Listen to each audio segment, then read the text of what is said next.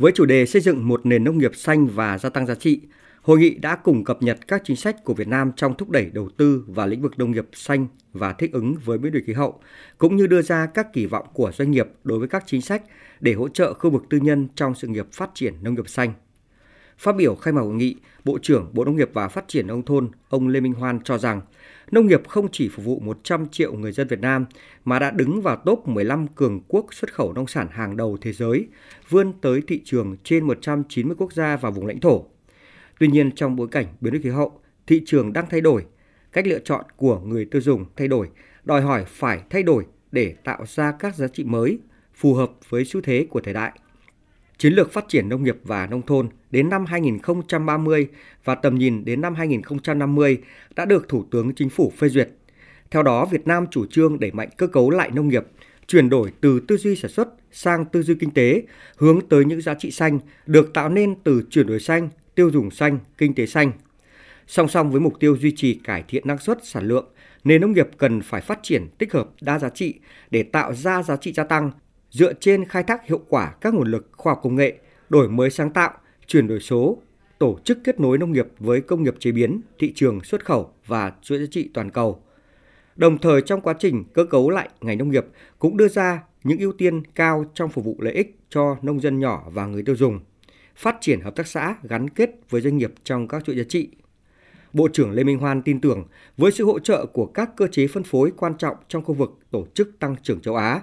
Việt Nam có thể vượt qua những thách thức khi trở thành một nền kinh tế mới nổi và thực sự đi đầu về tính bền vững trong lĩnh vực nông nghiệp, khu vực và trên thế giới.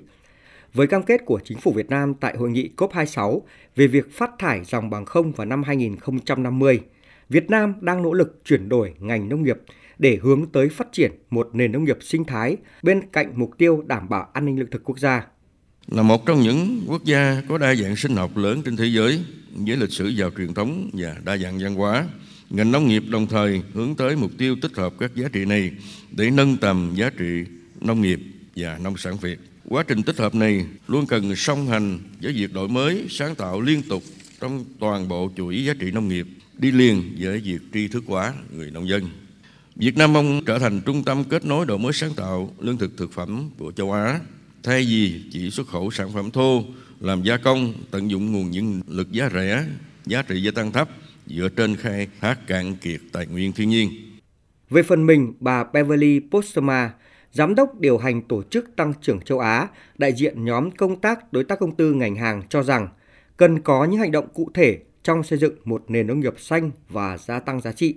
Cùng nhau hợp tác sẽ mở rộng quy mô các dự án có giá trị cao và xây dựng các lộ trình ở mỗi quốc gia và toàn cầu thông qua hợp tác công tư tại Việt Nam. I wish to thank all of you, biến những cái nội dung chúng ta trao đổi trong cái đối thoại này thành hành động cụ thể chúng ta không thể một mình làm việc khép kín để có thể giải quyết được bất kỳ những cái thách thức nào khu vực cũng như là toàn cầu. Mà chúng ta cần phải kết hợp đối tác với nhau, vượt qua ranh giới của các quốc gia, của các khu vực để chung tay cùng nhau xây dựng các cái lộ trình, các cái đường hướng